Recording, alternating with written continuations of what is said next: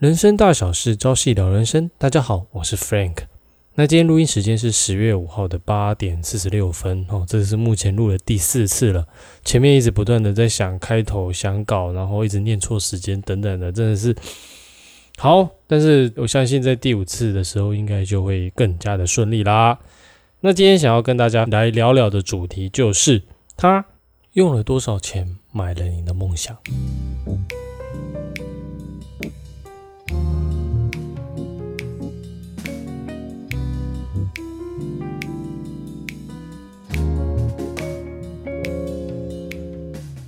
我们时常会在网络上看到一些影片或者是书籍，哦，就是告诉我们到底要怎么样可以成功。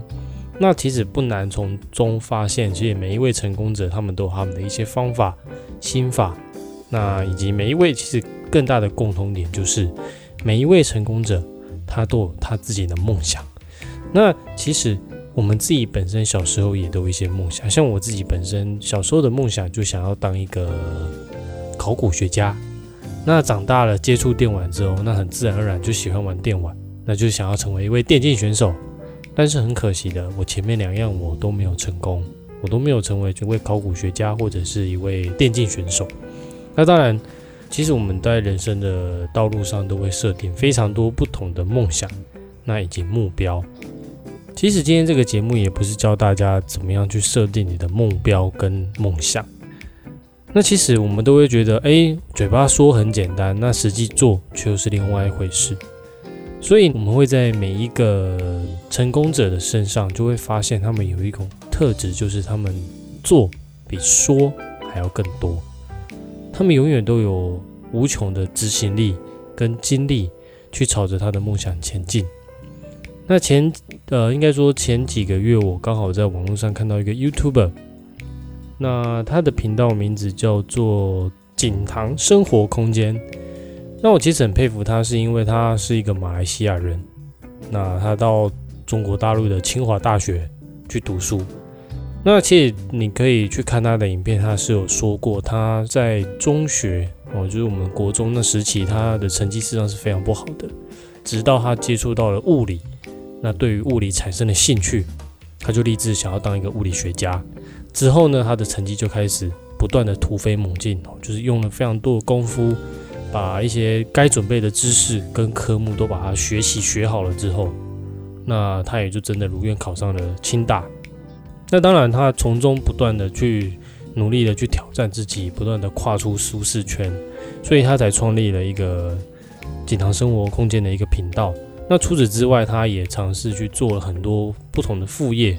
就是为了让他有自己的一个收入，他后来好像又改变了他的梦想啦。就是他除了物理学家之外，他好像立志还要开一间学校。其实我觉得这个人真的让我觉得非常佩服，因为他年纪比我还年轻，但是他的执行力却比我还要多。对他就是怎么讲，他的影片就是完完全全就是非常充满着他朝着目标跟梦想前进的那种动力。他也希望说借由这种影片。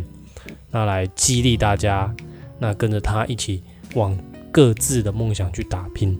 所以其实我觉得他的呃，他的梦想也是值得我想要去学习跟效法的。因为毕竟现在真的教育这一块，真的就是还需要大家一起来努力。那当然在这之前，还是必须要自己先学习啦。那如果说你自己都还没有学好，你要怎么教人呢？是吧？近期其实也在网络上也有在 YouTube 上面有看到一部影片。那那一部影片的主题叫做《二十五号宇宙》。那其实这部影片，我之前在一些其他文章上面就有看到类似这样的一个实验。事实上，它是一个实验名称，它是一个社会科学实验。最主要的实验目的就是想说，创造一个物种，就是给一个物种去生存，但是这个物种可以丰衣足食，不用为了任何事情烦恼。他们只要只管吃，只管住，只管生育。他们只要做这几件事情，就是繁衍这样而已。那后来这个实验的结果就是，大概在一年半之后呢，这个生物的总数量就达到了巅峰，然后开始往下掉，而且是非常急速的往下掉。那过没多久，这个物种就直接灭亡了，就没有再也没有任何可以拯救的可能性。所以这个生物学家，诶，应该说这些社会学家，跟着社会学家。就开始来研究这个主题，说为什么会发生这样的一个事情。哦，那个当然过程就太讲，哎，太长了，我就不讲，大家可以自己去网络上 Google 一下哦，二十五号宇宙。那大家应该可以在 YouTube 找到相关的影片，是一个 YouTube，哎，是老高哦，YouTube 的老高哦，他拍摄的，而且老高我觉得他的很多影片我都觉得还非常有兴趣，然后他都用很简单的方式哦来告诉大家，跟大家分享关于这些事情哦的来龙去脉，哦，省得大家还要去网络上查。那当然有一些东西，可能如果说有一些他没有讲到的东西，还是去网络上稍微查一下，可能会更加详细来了解。说，诶，它其背后的一些原因、理由等等的。OK，好，我们话题回到二十五号宇宙身上。后来这个社会学家他们得到了一个结论，就是他们也发明了一个新的名词，就说事实上这个物种他们产生了一个现象，叫做行为沉沦。详细的部分大家可以去看一下。那我的看法就是在行为沉沦这方面，哦，它虽然是一个很感觉很抽象的一个名词，什么叫行为沉沦？它到底是怎怎么样的一个沉沦法？那事实上，以我个人的观点来看呢，事实上行为沉沦是一种心理影响生理的一个，呃，算疾病嘛，也不算疾病，就是一个心理的问题。就好像我们现代现代人会有很多什么忧郁症啊、躁郁症啊、精神官能症啊、解离症等等等等等等，好，都非常多心理上的问题。那事实上也是因为我们的一些生活差异等等，好压力所导致产生这样的一个现象。好，那为什么这些我该必须了？我必须讲，刚才那个二十五号宇宙，它并不是人类去做试验的，他们是由一群白老鼠去做试验的。所以说，事实上，老鼠的，就算老鼠再怎么幼小，它事实上在心灵层面上，它还是会影响到它的生理层面。因为心理层面的一个影响，导致这个物种整个灭绝。为什么会产生这样的一个行为沉沦的一个情况呢？是因为我刚才前面提到了，这个实验，他们创造了一个环境，就是让这些白老鼠不再为吃的、住的和生存所烦恼。那你思考一下，他们身为这样的一个呃比较小的一个哺乳类动物，他们平常在现在这个地方住家啊，或者是等等地方都可以看到老鼠吧？那他们都是为了生存、为了生活而努力，然后不断的去找食物啊，不断的怎么样去磨练自己的一个技能嘛。可是当这些老鼠被放到这么样的一个呃被称之为天堂也不为过的一个地方的时候，哎。为什么他们反而会造成这样的一个现象？是因为他们不再为了寻找食物，然后为了找可以安稳睡觉的地方而烦恼。哦，他们不再有这些目标了，他们就每天只管吃喝。所以到后来，他们也不认为需要繁衍，他们不认为他们只要每天照顾好自己就可以了。他们因为心灵上的一个空虚，所以产生了极度社交的渴望。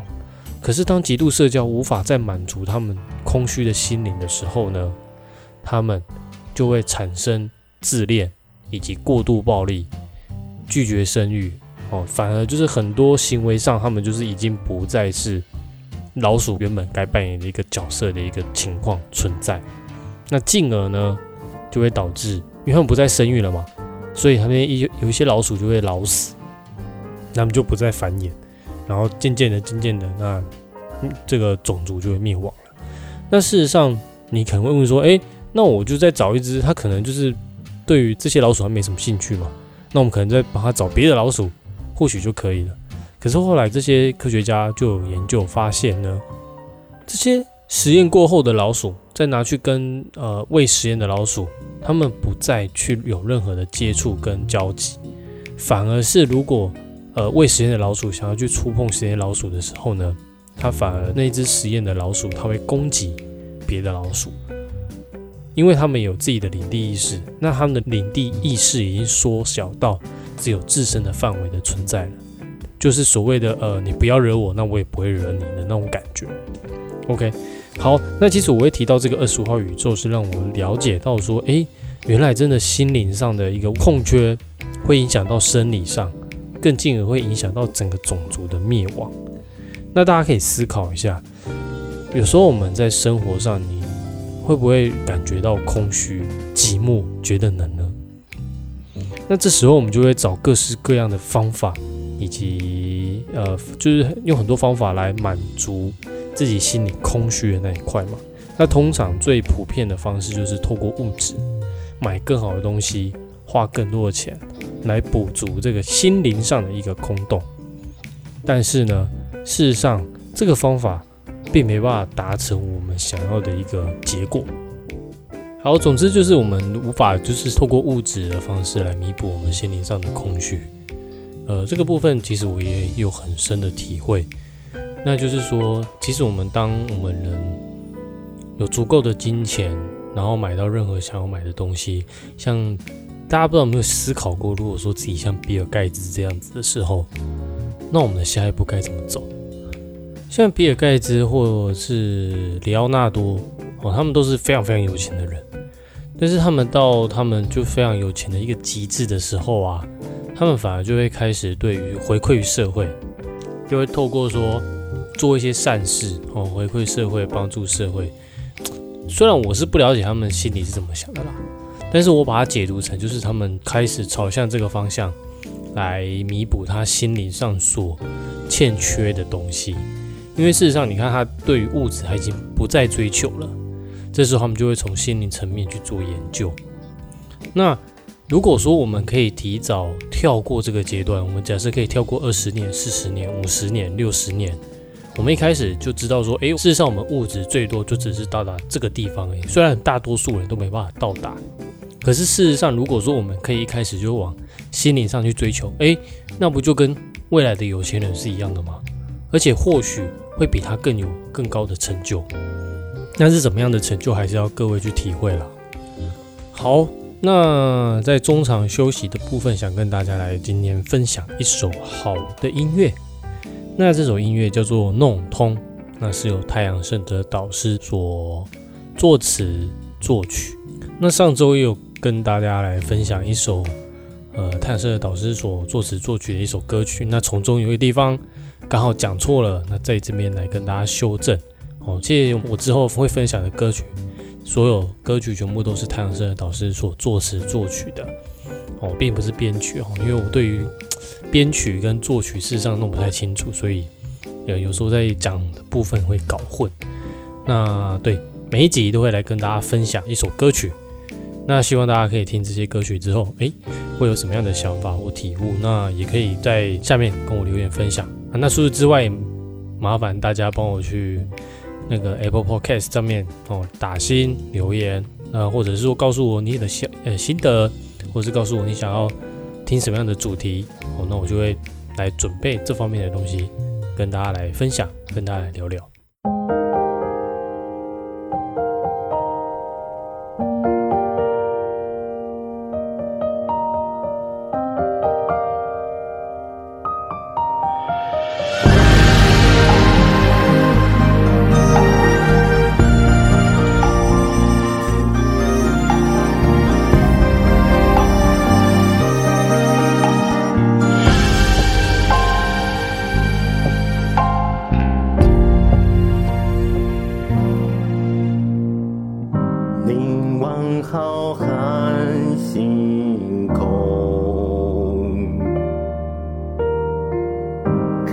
这大自然能懂，此恩此情，真心的捧，这道理你可想通？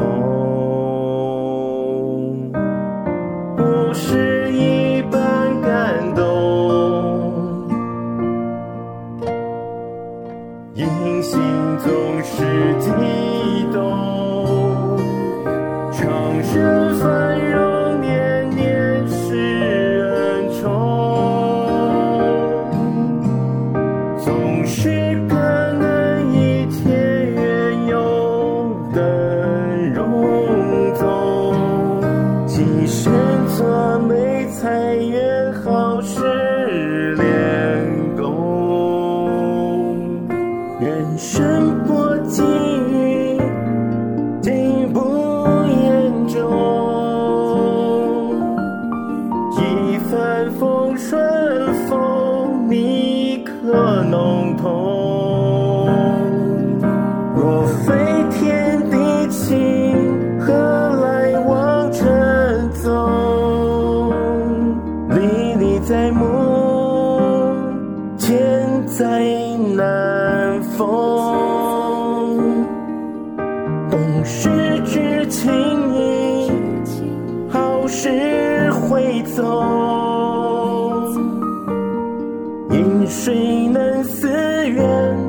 长生供奉。若非天地何来风？这道理要懂。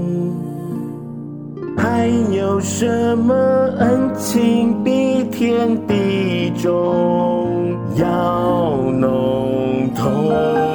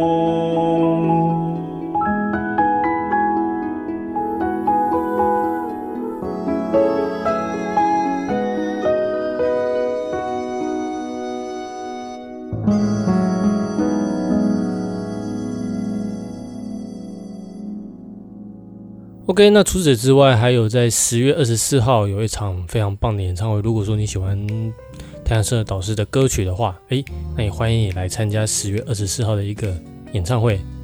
那这一次演唱会的名称就是“圆满爱，福运旺旺，天吉祥”。那其实从名字就可以感觉得到，这个这这个演唱会就是非常正能量，然后听的就是会让你福运旺旺，人生顺畅。它票价也蛮便宜的，一张你才五百块，所以可以赶快广邀你的亲朋好友。那详细的一些资讯呢，我会放在下方的资讯栏，大家可以去参考一下喽。那我们前面的部分就有提到关于梦想跟目标了嘛？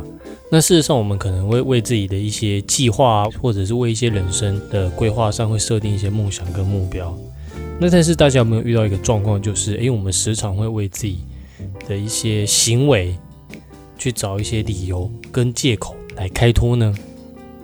那事实上，在存在主义哲学家加缪他说过一句话，他说：“人一生都在努力，使自己确信自身的存在不是一种荒谬。”哦，这句话听起来很抽象。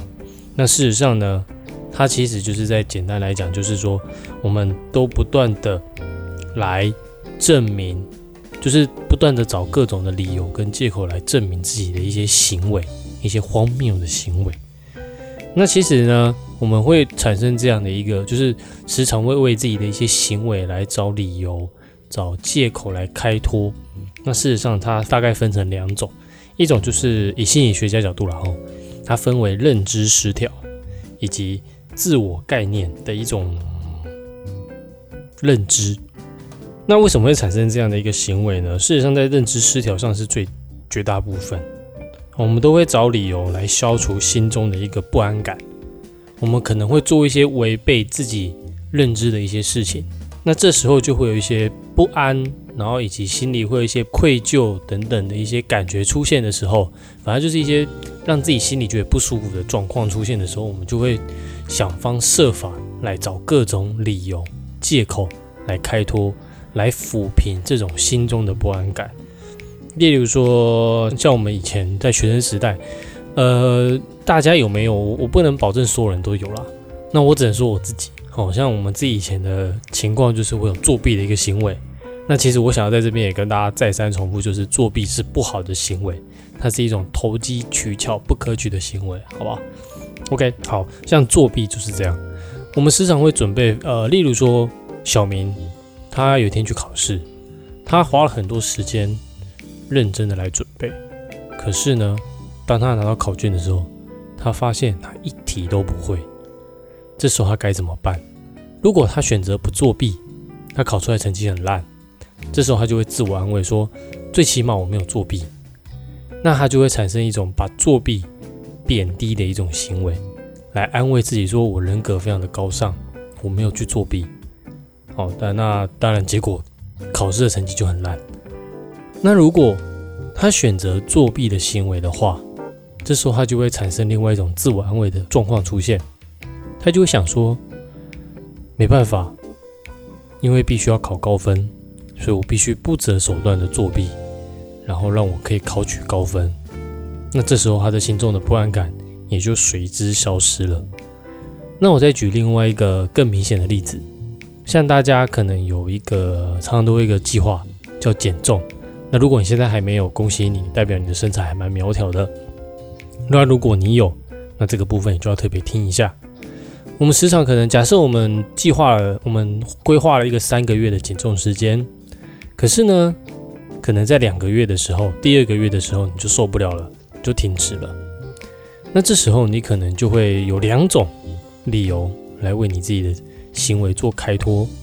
第一个，你可能会认为，哎，没差啊，我身体健康，我好好的，我何必要减重呢？搞得自己这么痛苦，这是其一。那其二就是认为说，哎，我已经努力了两个月了，我也算是做得不错了，那我也应该也完成我减重的一个目标了吧？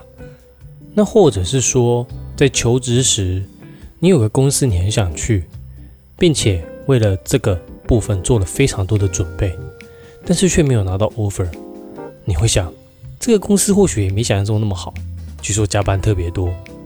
所以呢，这是一种简单解决失调的方式，但一不小心就会陷入一种自欺欺人的陷阱。你就会找各种各种的理由、借口来为自己呃认知失调的不适哦，来想办法去抚平。哦，这时候就会产生一种自欺欺人的一种陷阱，就好像在自我催眠一样，就认为说没关系，没关系，这个都不重要什么的。哦，那事实上这个就会导致说，你所立定的一些行为跟梦想，就此就没办法再继续往前了。你可能就在这边就止步了，那又回到你的舒适圈。那等到你下一次要再跨出那个舒适圈的勇气，你可能要再累积非常非常的久。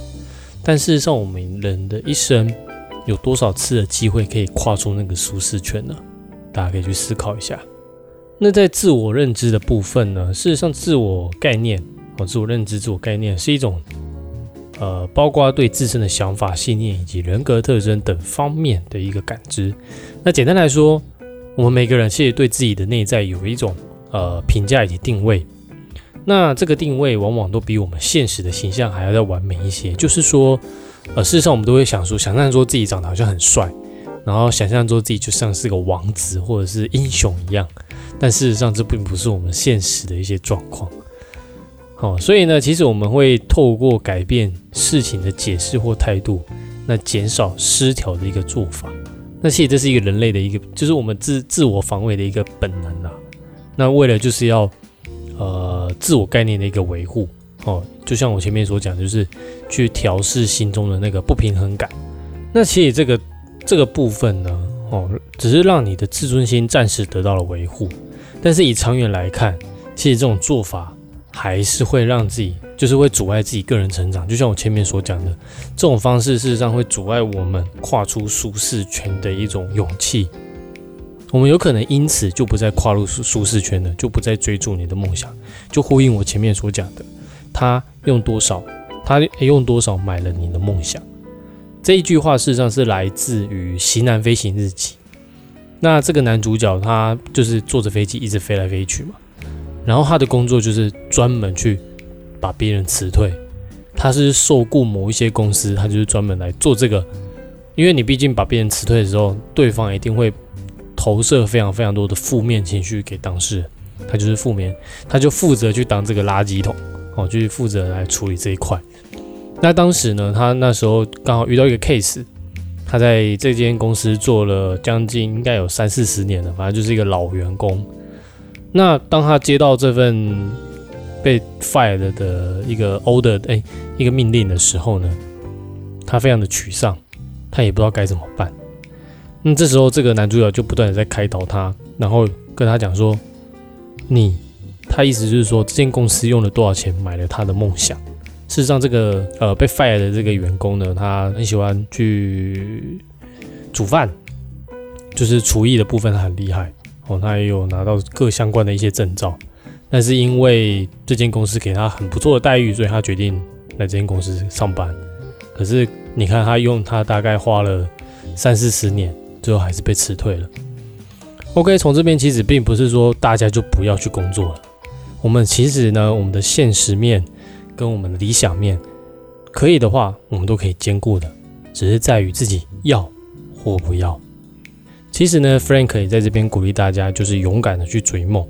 你可以花白天的时间去找一份安定的工作，赚取稳定的收入，利用你空闲晚上空闲的时间呢，去。朝着你的梦想一点一滴的前进，但是呢，我相信现在非常非常多的人，他宁愿白天上班，但是晚上呢，就是享乐，去跟朋友聚餐、唱 KTV、看电影，或者是颓废在家，划划手机、看看剧都好，但是就是没有朝自己的目标去前进。如果这是你想要追求的一个人生的话，Fine，没有意见。但是呢，如果你真的有你的一个梦想跟理想在的话，我鼓励你迈开脚步向前冲。在节目的最后，来跟大家分享一句话。那在分享之前，还是麻烦大家真的可以去 Apple Podcast 下面帮我留个星星，然后留个言，让我知道你的想法。那我让我知道说你对什么议题感兴趣，哦，那我会针对这个议题来跟大家分享。好，那最后来跟大家送给大家一句话，叫做。勇敢的去追梦，虽然可能被现实所打倒，但这就是人生。跌倒，再站起来就好。我是 Frank，我们下次见，拜拜。